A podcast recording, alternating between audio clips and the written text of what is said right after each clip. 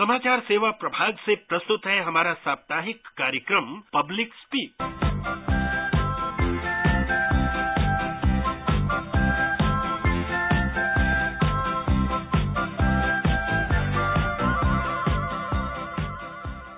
नमस्कार, आपके मनपसंद साप्ताहिक कार्यक्रम पब्लिक स्पीक के साथ मैं हूँ प्रियंका अरोड़ा। राष्ट्रपिता महात्मा गांधी ने कहा था, यदि कोई व्यक्ति स्वच्छ नहीं है तो वह स्वस्थ नहीं रह सकता। यानी स्वस्थ रहने की पहली शर्त है स्वच्छता।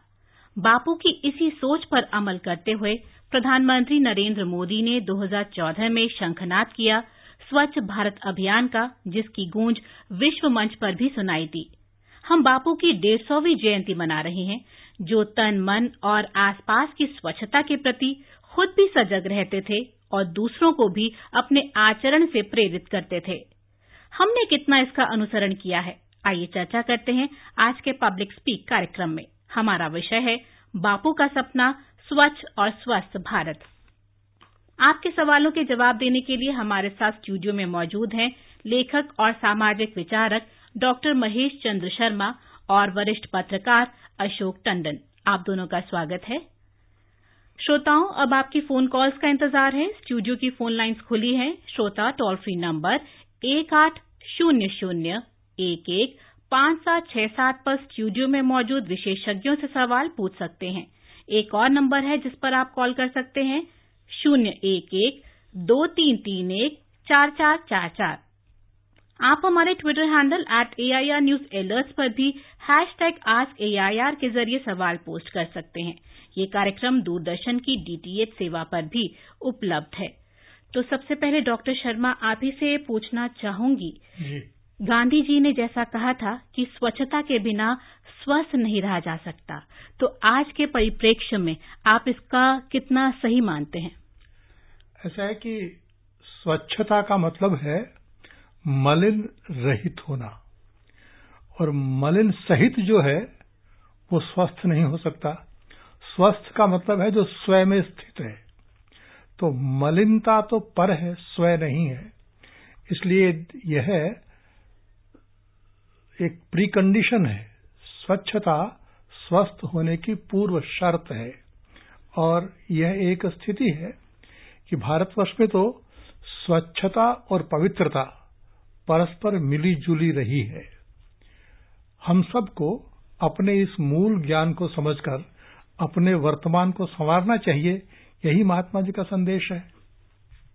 और अगर टंडन जी आपसे पूछूँ कि जो स्वच्छ भारत मिशन है बापू के सपने को साकार करने में कितना उत्प्रेरक रहा है महात्मा गांधी ने भी जब स्वतंत्रता संग्राम के दिनों में ये आंदोलन चला रहे थे तो उस समय उन्होंने जो स्वच्छता की बात की थी वो जन भागीदारी हम्म। के दृष्टि से थी उनको मानना था कि अगर कोई भी चीज़ केवल नारा बन के रह जाएगी चाहे वो आज़ादी की लड़ाई क्यों ना हो या फिर स्वच्छता क्यों ना हो तो वो सफल नहीं हो सकती तो इसलिए महात्मा गांधी ने भारत छोड़ो आंदोलन हो या फिर उस समय जो स्वच्छता की बात उन्होंने की थी उसको जन आंदोलन में परिवर्तित किया और उसमें जनता की भागीदारी हुई इसीलिए वो आंदोलन सफल हुए हम्म। वहीं से एक तरह से उसी कड़ी में हम्म। प्रधानमंत्री नरेंद्र मोदी ने भी जब जब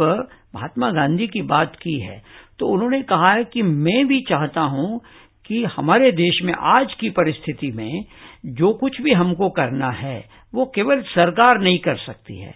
और सरकार करेगी तो जो पिछले सत्तर वर्षों में हुआ है, केवल या तो कानून बनेंगे या नारे बन के रह जाएँगे। तो ऐसे में अगर हमें कोई भी सफलता प्राप्त करनी है तो गांधी जी के मार्ग पर चलते हुए उसे जन आंदोलन में परिवर्तित करना चाहिए। यानी तो, लोगों की भागीदारी बिल्कुल। देखिए इसीलिए उन्होंने सबसे पहले 2014 में लाल किले की प्राचीर से जब स्वच्छ भारत अभियान की बात की या शौचालय बनाने की बात की तो हँसी उड़ाई गई कि देश का प्रधानमंत्री क्या बात कर रहा है। लेकिन वो ये जानते थे कि जब तक ये छोटे छोटे मुद्दों को लेकर हम जन भागीदारी नहीं करेंगे तब तक हम आगे नहीं बढ़ सकते। नया भारत अगर निर्माण करना है तो वो भारत गंदगी वाले भारत से नहीं हो सकता। तो इसीलिए उन्होंने स्वच्छ भारत अभियान को एक जन आंदोलन के रूप में देश के सामने प्रस्तुत किया और देश में वो परिवर्तन दिखाई दिया। अब हम भी लोगों की भागीदारी शुरू करते हैं। इस कार्यक्रम में सबसे पहले हमारे साथ जुड़े हैं छत्तीसगढ़ से मानवेंद्र साहू जी। हेलो। हाँ मैडम जी नमस्ते। नमस्ते। जी मैं मानवेंद्र साहू छत्तीसगढ़ से बात कर रहा हूँ। सवाल पूछे। मैं ये कहना चाह रहा हूँ कि जो हमारे प्रधानमंत्री जी ने जो स्वच्छ भारत जो मिशन चालू किया है जी। ये योजना अभी कहाँ तक पहुँच चुका है कि इसका भी कौन कौन से कार्य बचा हुआ है या अभी पूरा कंप्लीट हो चुका है? टंडन जी जैसे सरकार का जो प्रयास रहा कि बापू की डेढ़ सौवीं जयंती तक देश को खुले में शौच से मुक्ति दिलाना है तो अपने लक्ष्य में मतलब कितना करीब पहुँच गया है लक्ष्य के देखिए मेरा ऐसा मानना है कि अगर हम आंकड़ों में जाएँगे जैसे कि हम पिछले सत्तर वर्षों में करते रहे हैं कि जनता जो है वो भागीदारी करने के बजाय सरकार से आंकड़े मांगती है। जैसे हमारे मित्र जो अभी छत्तीसगढ़ से पूछ रहे हैं उनको कहना तो आज हमें ये चाहिए कि हमारे आसपास छत्तीसगढ़ में उनके गाँव या शहर के आसपास स्वच्छ अभियान कितना सफल हुआ है बजाय इसके कि वो सरकार से आंकड़े मांगे। क्योंकि देखिए सरकार के आंकड़ों को संकलित करके और जनता के सामने प्रस्तुत करना, ये इस जन अभियान का लक्ष्य नहीं है। इस जन आंदोलन का लक्ष्य ये है कि जनता अपनी भागीदारी का एक तरह से ब्यौरा दे कि मैं जहाँ रहता हूँ, वहाँ अब स्वच्छता है। जिस गाँव में हम रहते हैं, जिस मोहल्ले में हम रहते हैं, हम सब लोग मिलकर अपने यहाँ उस स्वच्छता अभियान को सफल कर रहे हैं। ये अगर होगा तभी स्वच्छता अभियान सफल माना जाएगा। सरकार अगर संसद में कोई आंकड़े देगी जैसे प्रधानमंत्री ने भी संयुक्त राष्ट्र संघ में कहा कि हमने देश को और खुले में शौच से मुक्त करवा लिया है और उसके चलते लोगों की भागीदारी से ही हुआ है। उनके पास इस तरह से ये नहीं कहा कि मुझे सरकारी तौर पर आंकड़े आए लगभग ग्यारह तो, करोड़ शौचालय बने हाँ, हैं। लेकिन क्या ये जो प्रश्न पूछ रहे हैं क्या ये अपने गाँव का या अपने स्थान का ब्यौरा दे सकते हैं कि वहाँ स्वच्छता अभियान कामयाब हो रहा है कि नहीं? जब तक वो आंकड़े नहीं आएँगे हमारे पास जनता से फीडबैक जिसको हम कहते हैं हमें उस पर ज़्यादा विश्वास होगा न कि सरकारी आंकड़ों पर। अगले श्रोता हमारे साथ जुड़े हैं सीतापुर से मोहम्मद आरिफ सिद्दकी जी। हेलो। जी नमस्कार। नमस्कार। जी मैम मैं मोहम्मद आरिफ सिद्दीकी जिला सीतापुर उत्तर प्रदेश से बात कर रहा हूँ। जी स्वागत है आपका। सर जी सर जी हम ये जानना चाहते हैं हमारे गांधी जी का ये सपना था कि स्वच्छ भारत हो और इसमें हम ये जानना चाहते हैं कि हम नागरिकों का क्या कर्तव्य है कि स्वच्छता अभियान को किस तरह से हम लोग कामयाब करें। डॉक्टर शर्मा, जैसे मैं इनके सवाल के साथ जोड़ना चाहूँगी कि गांधी जी ने दक्षिण अफ्रीका में टॉल्स्टॉय फार्म से लेकर भारत में सेवा ग्राम तक, जहाँ कहीं भी रहे, अपना शौचालय, अपना आश्रम उन्होंने खुद साफ़ किया। तो हम कितना अनुसरण कर पाए हैं या हमें व्यक्तिगत रूप से क्या करना चाहिए? व्यक्तिगत रूप से स्वस्थ रहने के लिए यह भी ज़रूरी है कि कम से कम अपने व्यक्तिगत काम अपने हाथों से करें। अपने घर की सफ़ाई है अपने हम्म। बिस्तर की सफ़ाई है अपने कपड़ों की सफ़ाई है। जितनी मात्रा में हम खुद करेंगे उतनी मात्रा में न केवल स्वच्छता के निकट जाएँगे हम। गांधी जी मानते हैं कि स्वस्थ व्यक्ति को श्रमशील भी होना चाहिए। आज हमारी स्थिति ऐसी है कि हम एक ऐसा जीवन जीते हैं जो जीवन भारत की परंपरा का नहीं है जैसे प्लास्टिक का उपयोग। ये भारत के परंपरा में नहीं है। लेकिन यह एक नया कचरा है जो देशव्यापी होता चला जा रहा है। वैसे ही अनेक इस प्रकार के पैकिंग्स आते हैं जिन जिनके गाँवों के बाहर उनके ढेर लगे होते हैं। जी। पानी का हमारे यहाँ पहले बहुत समझदारी से और बहुत किफायत से उपयोग होता था। अब चूँकि नल उपलब्ध हो गया है तो नल खुला रहता है पानी बहता रहता है गंदा पानी बनता रहता है गंदे पानी के नाले को लोग उलांघते रहते हैं हम्म। तो यदि ऐसी कोई स्थिति अपने गाँव में है अपने मोहल्ले में है तो हम खुद उठ करके उसको ठीक करें बजाय इसकी शिकायत करने के लिए देखो कितनी गंदगी हो रही है मुझे लगता है हर नागरिक हर व्यक्ति अपने परिवार अपने आसपास का परिसर अपना मोहल्ला अपना गाँव उसको स्वच्छ रखने में भूमिका अदा कर सकता है। बिल्कुल और दिल्ली से हमारे साथ जुड़े हैं प्रवीण करण जी। हेलो। हाँ हाँ मैम नमस्ते। नमस्ते। हाँ जी मैम मैं प्रवीण करण बलजीत नगर दिल्ली से बोल रहा हूँ। जी। मैम मैं ये जानना चाहता हूँ कि स्वच्छ भारत अभियान से मतलब हम आम जन को जोड़ने के लिए और क्या क्या कर सकते हैं? जैसे जी और क्या क्या किया जाना चाहिए कि लोगों की भागीदारी और निरंतर बढ़ती जाए? पहली बात तो ये है कि आप अभी तक कर क्या रहे हैं जो आप पूछ रहे हैं और क्या करना चाहिए? क्या अभी जो महेश जी ने बातें कही हम लोग अपने जीवन में उनको अपना रहे हैं? तो पहल तो अपने से करनी पड़ेगी। अगर हम पहल कर रहे हैं तभी हम दूसरों को कह सकते हैं कि वो भी पहल करें। तो एक से दो दो से चार व्यक्ति जुड़ते हैं। तो और क्या कर सकते हैं हमें? तो तब बात आएगी जब आप पहले कर क्या रहे हैं उसके बारे में बताएँ। देखिए, और करने के बारे में तो बहुत बताया अभी। और बहुत कुछ करने को भी है। अपना घर साफ़ रखें, स्वयं को स्वस्थ रखें, फिर मोहल्ले को रखें, फिर गाँव को भी शहर को। तो करने को बहुत कुछ है। लेकिन उसमें जिसको जन आंदोलन के तौर पर देखिए, नेतृत्व जो होता है देश का, वो इस जन आंदोलन या भागीदारी की पहल करता है। उसकी शुरुआत करता है। जिसको अगर हम पहले जो अभी तक नहीं हुआ उसमें कहें तो एक नारा देता है। लेकिन वो नारा या वो पहल अगर जन आंदोलन में परिवर्तित हम सब लोग नहीं करते हैं तो फिर वो नारा बन के रह जाती है। अभी प्रधानमंत्री ने जो एक जन आंदोलन छेड़ा हुआ है पहले स्वच्छता का स्वच्छता अभियान फिर शौचालय बनाने का और अब प्लास्टिक का ये सब हमारी भागीदारी से ही होगा। बिल्कुल। तो उस भागीदारी में हम अपना योगदान करेंगे ये जब तक लोगों का स्वर नहीं आएगा तब तक प्रश्न पूछने का कोई लाभ नहीं है कि हम और क्या कर सकते बिल्कुल और बापू ने भी कहा था कि यदि कोई व्यक्ति अपनी स्वच्छता के साथ दूसरों की स्वच्छता के प्रति संवेदनशील नहीं है तो ऐसी स्वच्छता बेमानी है। जैसे पब्लिक प्लेस में आप थूक देते हैं या कचरा फेंक देते हैं तो ये कहाँ तक सही है डॉक्टर शर्मा? ये सही कैसे हो सकता है? ऐसा होता है कि एक बोध होता है सेंस होता है। कि हम अपना जीवन कैसे जिए। तो अपना जीवन कैसे जिये का मतलब ये होता है कि हम अपने आसपास परिवेश ऐसा रखें जिससे हम स्वस्थ रह सके और जो हमारे पड़ोस में रहता है वो भी स्वस्थ हो सके। तो यदि हम कहाँ थूकें कहाँ पेशाब करें कहाँ शौच जाएँ, कहाँ कपड़े सुखाएँ, कहाँ अपने घर का कचरा डालें, इन सब बातों के बारे में सावधान नहीं रहेंगे तो हमारी स्वच्छता आधी अधूरी होगी और उस आधी अधूरी स्वच्छता से आप पूरा लाभ प्राप्त नहीं कर सकते। और इसलिए ये ये ज़रूरी है कि हम अपने जीवन में एक संयम, एक मर्यादा, इसको ध्यान में रखें और अपने आसपास ऐसा कुछ न करें जो गंदगी फैलाता हो। अगले श्रोता जुड़े हैं गुरुग्राम से रामलाल जी। हेलो। हेलो। नमस्कार रामलाल जी। जी रामलाल बात कर रहा हूँ मैं। जी सवाल पूछें। हाँ ये, ये जानना चाहते हैं जो सिंगल यूज़ प्लास्टिक जी। होती है ये क्या होती है? और इसका नुकसान क्या होता है? जी हाँ मतलब खुले में शौच से मुक्ति के बाद एक और जो मुहिम तेज हुई है वो है सिंगल यूज़ प्लास्टिक से मुक्ति। तो सबसे पहले ये बताएँ कि होती क्या है ये? देखिए, जिस प्लास्टिक का इस्तेमाल करके आप फेंक देते हैं, वो सिंगल यूज़ प्लास्टिक है। जैसे कि पन्नी है प्लास्टिक के चम्मच हैं, प्लास्टिक के दोने हैं, प्लास्टिक की प्लेट है, ऐसे अनेक प्लास्टिक की वस्तुएँ हैं।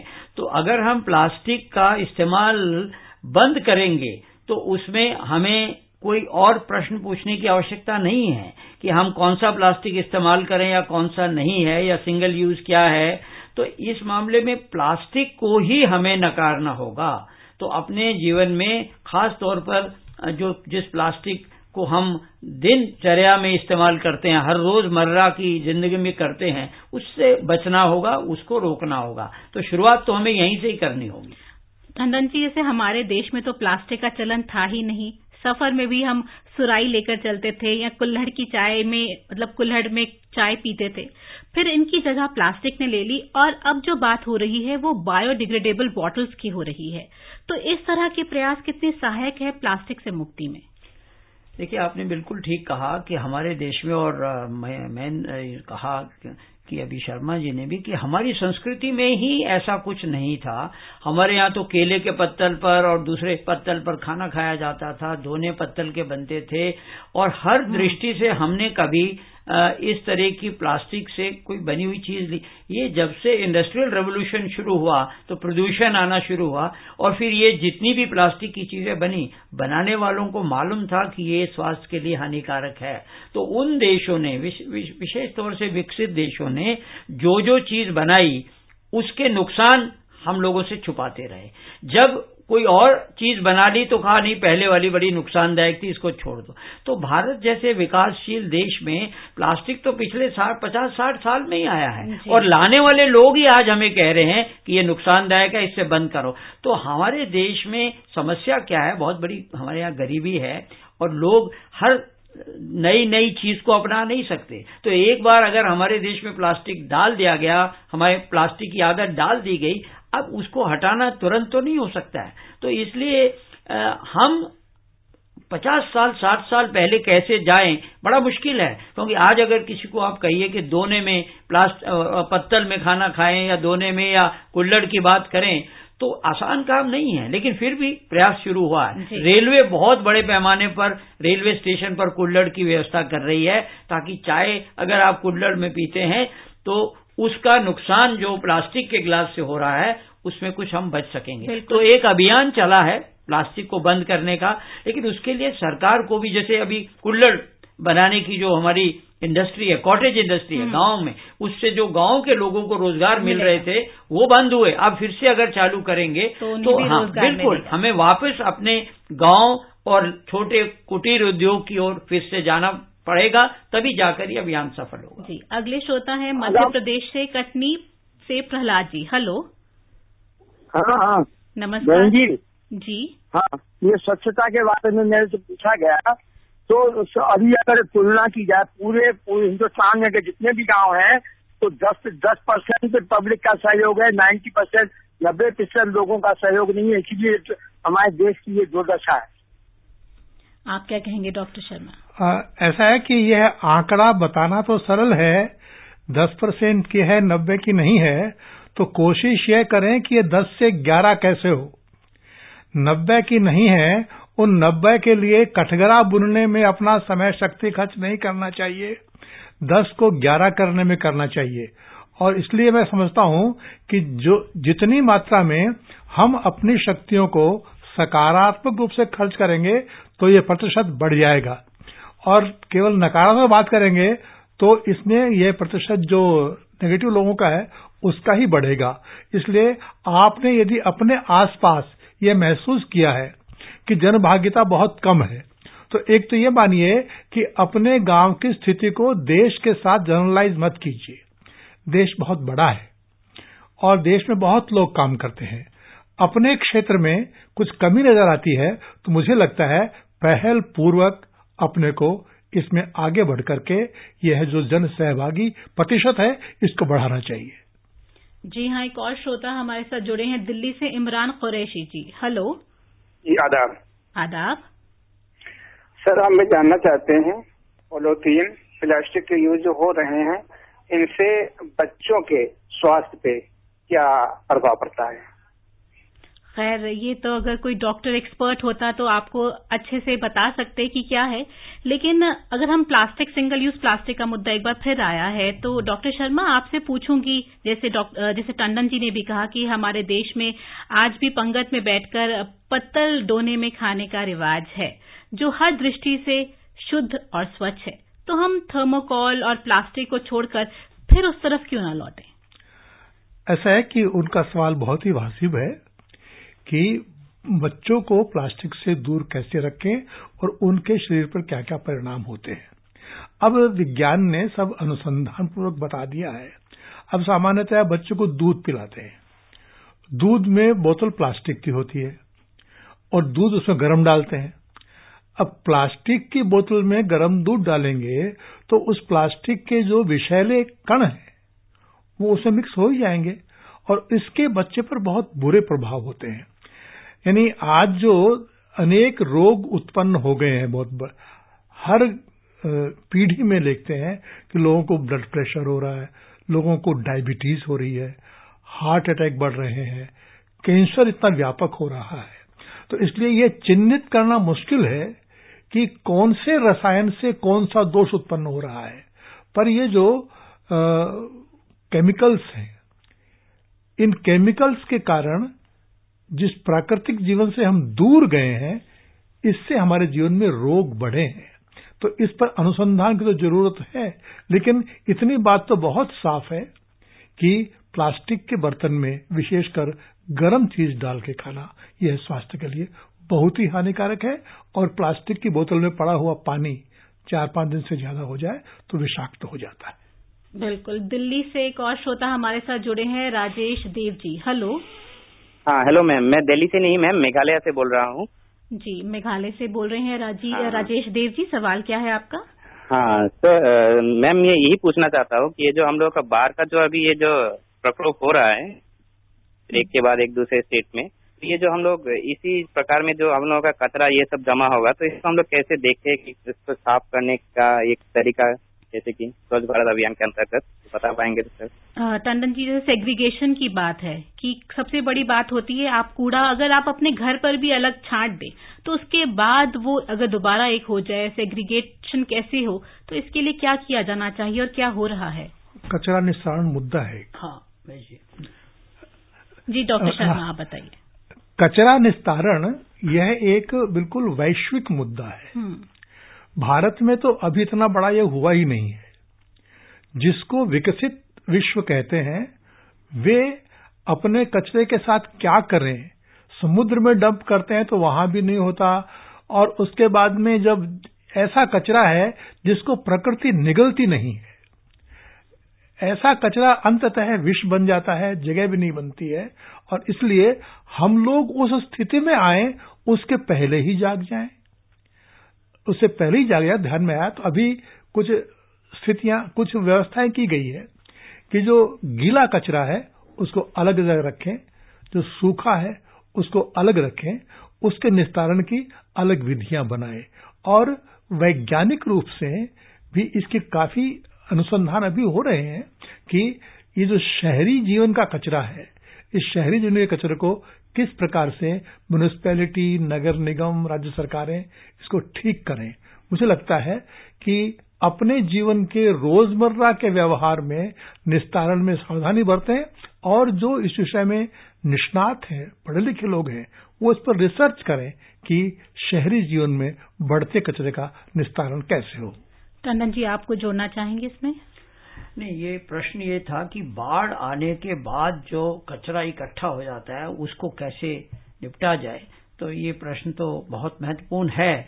लेकिन इसमें भी मैं समझता हूँ कि म्यूनिसपैलिटी जो हैं उनका बहुत बड़ा रोल है। हम्म। क्योंकि बाढ़ में वैसे ही बहुत समस्याएँ होती हैं बीमारियाँ फैलती हैं पानी जब पीछे हटता है और ऐसे में कचरा जो है वो और समस्या पैदा करता है। क्योंकि इसमें लोगों का दोष बहुत कम है कचरा बाढ़ में कहीं से भी बहकर आ गया। तो ये तो देखिए जो बाढ़ से नियंत्रण करने वाली जो हमारे संस्थान हैं उनकी जिम्मेवारी है और आप उनको लिख सकते हैं फ़ोन कर सकते हैं और अपने बाढ़ग्रस्त क्षेत्र में जो भी समस्याएँ आई हैं उससे निपटने के लिए जो भी प्रयास हो उसमें सहयोग कर सकते हैं। स्वयंसेवी संगठन भी बाढ़ के समय बहुत सहायता करते हैं हमारे देश में तो उनका भी उसमें सहयोग लिया जा सकता है। जी। एक और श्रोता हमारे साथ जुड़े हैं गाजियाबाद से अशोक तिवारी जी। हेलो। नमस्कार। नमस्कार। हम सर ये जानना चाहते हैं कि जैसे प्रधानमंत्री के द्वारा काफ़ी शौचालय का निर्माण हो चुका है लेकिन फिर भी लोग खुले में शौच करते हैं। मैंने काफ़ी देखा कि कौन कोई कोई रोड रोड पे चले जाओ कहीं पे चले जाओ तो गंदगी बहुत होती है। तो जब शौचालय बनने होने के बावजूद भी उसका यूज़ नहीं कर रहे हैं तो इसकी क्या कंप्लेन नहीं की, की जा सकती है? अगर की जा सकती है तो कहाँ पे की जाए? देखिए ये जो लोग कर रहे हैं एक तो बहुत समय से ये वहाँ चलता आ रहा है तो एकदम तो लोगों के आदतें बदलेंगी नहीं। लेकिन ये आवश्यक है कि उसमें भी, जैसे हमने शुरू में भी बात की थी, कि इसको जन आंदोलन के रूप में अगर लिया है, जन भागीदारी के रूप में लिया है तो जनता की और आम नागरिक की भी एक ज़िम्मेदारी बनती है कि वो उन लोगों को रोके उससे। सिर्फ़ शिकायत करना ही काफ़ी नहीं है, क्योंकि जिन लोगों को आप ऐसे में खुले में शौच करते देखते होंगे, वो आपके ही आस पड़ोस या आपके ही गाँव मोहल्ले के लोग होंगे। तो उनको आप अपने स्तर पर क्यों नहीं समझाते हैं? क्यों ये देखते हैं कि सरकार को शिकायत करें और फिर कोई शिकायत करने के बाद सरकार की कोई ऐसी एजेंसी आए और उसको पकड़ के ले जाए? इसीलिए जन आंदोलन और जन भागीदारी पर प्रधानमंत्री ने ज़ोर दिया है कि लोग जागरूक हों। अगर कोई व्यक्ति स्वयं से जागरूक नहीं हो रहा तो आपकी ये ज़िम्मेदारी बनती है कि आप उसको जागरूक बनाइए और उसको जैसे हमने देखा है कि कुछ एडवर्टीजमेंट भी टेलीविज़न पर आ रही हैं कि लोग खड़े हुए हैं। अपने अपने गाँव में। और ऐसा करने से बाकी लोगों को रोक रहे हैं। बच्चे भी खड़े हुए हैं। स्कूली बच्चे भी खड़े होकर उन लोगों को शर्मिंदा कर रहे हैं जो खुले में शौच कर रहे हैं। तो ये अभियान का हिस्सा ही है कि इसमें जन भागीदारी के द्वारा हम सब लोग मिलकर ऐसे लोगों को रोकें और ताकि वो लोग भी शर्मिंदा होकर और खुले में शौच करना बंद करें। इसके लिए बहुत प्रयास की आवश्यकता है और सबकी भागीदारी ज़रूरी है। आपको ये भी बता दें कि स्वच्छता हेल्पलाइन नंबर भी है वन नाइन सिक्स नाइन एक नौ छह नौ, जिस पर आप कुछ अगर कहना चाहें, कंप्लेन करना चाहें, या अगर आप कुछ करवाना चाहते हैं, स्वच्छता से जुड़ा काम तो आप इस पर कॉल कर सकते हैं। सोमवार से लेकर शनिवार तक ये खुली रहती है, सुबह दस बजे से शाम छह बजे तक, और स्वच्छता ऐप भी डाउनलोड कर सकते हैं, अगर स्मार्टफ़ोन है आपके पास, जहाँ फ़ोटो खींचकर स्वच्छता से जुड़ी कोई बात शिकायत दर्ज करा सकते हैं। एक और श्रोता हमारे साथ जुड़ गए हैं रायबरेली से रमाशंकर वाजपेयी जी। हेलो। जी नमस्कार। नमस्कार। मैं ये पूछना चाहता था कि आप देखेंगे कि अक्सर करके हम लोग जब मात्र किसी शहर में जाते हैं तो स्टेशनों में ही जो है ये व्याप्त गंदगी फैली रहती है जिसके लिए जो है कोई जिम्मेदार ही जो है मतलब वो नहीं है। तो हम देखते हैं कि शहरों के प्रवेश द्वार, ये प्रवेश द्वार है शहर के। जब यही गंदे रहते तो आगे क्या हाल होगा? लेकिन इसके चलते मैं अगर आपसे ये पूछूँ कि ये गंदगी करता कौन है? क्या रेलवे के लोग गंदगी फेंकते हैं?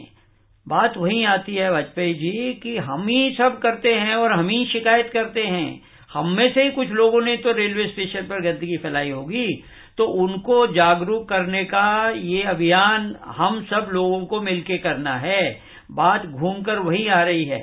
सरकारी तंत्र से अपेक्षा अगर हम करेंगे कि वही आकर कूड़ा उठाएँ, वही आकर लोगों को कूड़ा फेंकने से रोकें तो ये अभियान सफल नहीं हो सकता। हम सब लोगों को जन भागीदारी द्वारा इसको जन आंदोलन में परिवर्तित करके इसको रोकना है। तो अगर हम पहल करें, मैं पहल करूँ, आप पहल करें तो एक से एक जुड़ते हुए लोग स्वयं इस चीज़ से बचेंगे।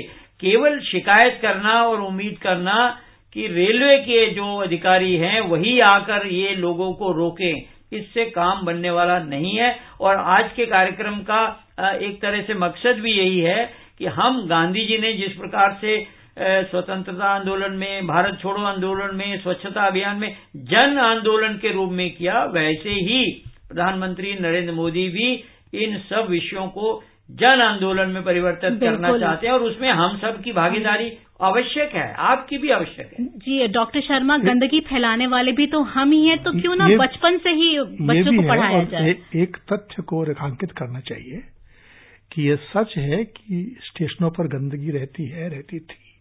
लेकिन पिछले दो ढाई साल में यदि अपन देखें तो स्टेशनों का चेहरा बदल चुका है हम्म। पहले जितनी विभत्स गंदगी थी अब वैसी गंदगी नहीं है पर अभी भी है तो इस प्रकार के आंदोलन को और तेज होना चाहिए और आपने ठीक कहा कि यदि बचपन से ही संस्कार वैसा हो जाएगा तो फिर ये लोगों को रोकने टोकने बताने की ज़रूरत नहीं पड़ेगी अभी जैसे कहा अशोक जी ने गंदगी करता कौन है हम्म। तो अब वो स्टेशन पर गंदगी जो करता कौन आएगा? उसे बच्चे नहीं करते। जी। बड़े करते हैं। और इसलिए यदि बचपन से संस्कार दे दिया तो फिर ये सवाल करना ज़रूरी नहीं रहेगा कि कौन करता है। और इसलिए स्कूल कॉलेज के अलावा घर में घर में बच्चों का संस्कार वैसा हो। बच्चे स्वयं शौच जाए पेशाब करने जाए थूके कचरा डालें इसका प्रशिक्षण उनको माँ बाप के द्वारा मिलना चाहिए और ये माँ बाप का कर्तव्य है कि वो स्वच्छता प्रिय संतान समाज को दें। बिल्कुल बापू ने भी यही कहा था कि छिटपन से ही स्कूल में घर में बच्चों को ये पाठ पढ़ाया जाना चाहिए। अगले एक और श्रोता दिल्ली से ही जुड़े हैं तापोश। जी हेलो। जी समस्त विशेषज्ञों को मेरा प्रणाम। मैं तापोश कुमार हाजरा न्यू दिल्ली से जी। माननीय प्रधानमंत्री साहब जो सिंगल यूज़ प्लास्टिक के लिए, बंद करने के लिए हमारा पब्लिक को रिक्वेस्ट किया है। बहुत बढ़िया बात है। मेरा छोटा सा एक सवाल है क्या जिस फैक्ट्री से इस सिंगल ट्यूब सिंगल प्लास्टिक उत्पन्न होते है, क्या उन्हें कुछ सूचना दिया गया या उन्हें कुछ चेताया गया है? कुछ दिशा निर्देश अभी जारी किए गए हैं टंडन जी, की सिंगल यूज़ प्लास्टिक को लेकर जो प्रोडक्शन करती हैं कंपनीज़ इसका। देखिए, ये अभियान जो चलाया गया है, इसको कानून नहीं बनाया गया। जानबूझकर कानून नहीं बनाया। क्योंकि अगर सब लोग इस अभियान में जुड़ेंगे और हम मना करेंगे तो कौन उसको बना रहा है, ये इतना महत्वपूर्ण नहीं है। उनको तो दिशा निर्देश जाएँगे ही कि प्लास्टिक बंद हो, लेकिन हम इसका इस्तेमाल बंद करेंगे तो अपने आप इसको बनाने वाले भी बंद करेंगे। हम इंतज़ार करेंगे कि प्लास्टिक पीछे से ही बनकर ना आए और तब हम इस्तेमाल नहीं करेंगे। ये जन भागीदारी नहीं है। जन भागीदारी इसी में है कि हम स्वयं तय करें कि हम प्लास्टिक का इस्तेमाल नहीं करेंगे। तो हमसे शुरुआत करनी है, ना कि बनाने वालों को पहले सरकार रोके, फिर हम बंद करेंगे। तो कुल मिलाकर जन भागीदारी जन आंदोलन प्लास्टिक के जो विरोध में है वो उसकी ज़िम्मेदारी हम पर डाली गई है नागरिकों पर डाली गई है और उसका हमें पालन करना चाहिए। और हमें कहना चाहिए कि हम प्लास्टिक की पन्नी नहीं लेंगे तो अपने आप प्रोडक्शन बंद हो जाएगी। जी एक और श्रोता जुड़े हैं दिल्ली से ही वज़ीर जी। हेलो हाँ नमस्कार। नमस्कार। मैं ये जानना चाह रहा था कि क्या ये अभी कोई नया आया है जो कि सिंगल यूज़ प्लास्टिक करे? जाता कि सिंगल यूज़ प्लास्टिक एक टॉफी भी बच्चे खाते हैं तो ऐसे कितने दिन चलेंगे? कंपनी कोई नया ला रहा है कि ऐसा ही चलता रहेगा? अभी अभी इसी पर चर्चा की फिर भी डॉक्टर शर्मा आपसे चाहूँगी इस पर रोशनी डालें। ऐसा है कि वो आवश्यकता आविष्कार की जननी है। तो प्लास्टिक एक बार छोड़ेंगे तो कोई न कोई विकल्प निकलता रहेगा। टॉफीज तो हम कब से खा रहे हैं? जब प्लास्टिक नहीं थी, तब भी टॉफी खाते थे। और इसलिए प्लास्टिक हमें नहीं चाहिए, प्लास्टिक स्वास्थ्य के लिए हानि करे। इस बात को जीवन में धारण करेंगे तो फिर वैकल्पिक व्यवस्थाएँ भी हम स्वयं पैदा कर लेंगे। पर विकल्प पैदा तभी होगा जब हम वर्तमान को नकारेंगे। जब तक हम वर्तमान के साथ समझौता करते रहेंगे तब तक हम विकल्प उत्पन्न करने की ताकत को ग्रहण नहीं कर पाएँगे। इसलिए मैं समझता हूँ कि हमारे पास बहुत प्रतिभा है, बहुत टैलेंट है। तो किस प्रकार से हम नए प्रकार की पैकेजिंग करें और कैसी पैकेजिंग हमारी जो है वो पर्यावरण के लिए अनुकूल हो, स्वास्थ्य के अनुकूल हो, इसके अनुसंधान हो जाएँगे। पहली बात है, इसे छोड़ें। अभी तो फ़िलहाल जो 50 माइक्रोन से पतली थैली है, उस पर फ़िलहाल रोक है। तो आगे देखते हैं इस पर और क्या दिशा निर्देश जारी होते हैं। आखिरी सवाल लेते हैं उत्तर प्रदेश के मऊ से नसीबुर रहमान जी का। हेलो। हाँ हाँ मैडम। नमस्कार, नमस्कार जल्दी से सवाल पूछें। हाँ हाँ। मेरा सवाल ये है कि जो कूड़ा करकट इकट्ठा होते हैं वो जो गार्बेज तो उस पर उस पर हम हुकूमत को क्या करना चाहिए? जिस देहातों में इकट्ठा हो जाते हैं तो उस पर हम देख रहे हैं कुछ काम नहीं हो पाता है। तो वही एक बार दोबारा सवाल कूड़े कचरे का निस्तारण किस तरह से किया जाना चाहिए और पर्सनल लेवल पर हम क्या करें? नहीं उनका जो सवाल है उस सवाल में फिर वही समस्या है कि उनकी सरकार से अपेक्षा है कि हुकूमत क्या करे। जी। तो हुकूमत को जो करना है वो करती है करती आई है लेकिन अभी मुद्दा है ये जन अभियान कैसे बने? तो यदि मेरे मोहल्ले में मेरे गाँव में कूड़ा इकट्ठा है तो क्या हम पाँच लोग मिलकर उसको निस्तारित नहीं कर सकते। यदि गाँव की पंचायत है या नगर निगम है या नगर पालिका है, क्या उससे मिलकर के उसे हम ठीक नहीं करवा सकते? जितनी मात्रा में हम हुकूमत पर काम छोड़ेंगे उतना ही हम लोग ब्यूरोक्रेसी और पुलिस पर अवलंबित हो जाएँगे और फिर काम तो नहीं होगा, हम लड़ते रहेंगे आपस में कि पुलिस वाले ने ये कर दिया, झूठी शिकायत होगी, सच्ची शिकायत होगी। इसलिए जन सहभागिता, जन भागिता, यह महात्मा जी की अपेक्षा थी और मुझे लगता है कि यदि महात्मा गांधी को श्रद्धांजलि देनी है तो इस संदर्भ में हमको सक्रिय होना चाहिए खुद को। बिल्कुल, और गांधी जी के शब्दों के साथ ही कार्यक्रम को विराम देना चाहूँगी। उन्होंने कहा था, उन्होंने स्वच्छता को, स्वतंत्रता से भी अधिक महत्व दिया। पर आज़ादी के इतने वर्ष बीत जाने के बाद भी हम उनके इस मंत्र को आत्मसात नहीं कर पाए। आइए, बापू की डेढ़ सौवीं जयंती पर इसे जीवन का मूल मंत्र मानकर अपनाने का संकल्प लें तथा स्वच्छ और स्वस्थ भारत का बापू का सपना साकार करें। तो हम अपने सभी श्रोताओं का आभार व्यक्त करते हैं जो हमारे साथ जुड़े। डॉक्टर शर्मा और टंडन जी, आपका भी बहुत बहुत शुक्रिया इस कार्यक्रम में हिस्सा लेने के लिए। इसके साथ ही पब्लिक स्पीक का ये अंक यहीं समाप्त होता है। अगले सप्ताह सोमवार रात साढ़े नौ बजे फिर उपस्थित होंगे प्रियंका अरोड़ा को दीजिए अनुमति। नमस्कार।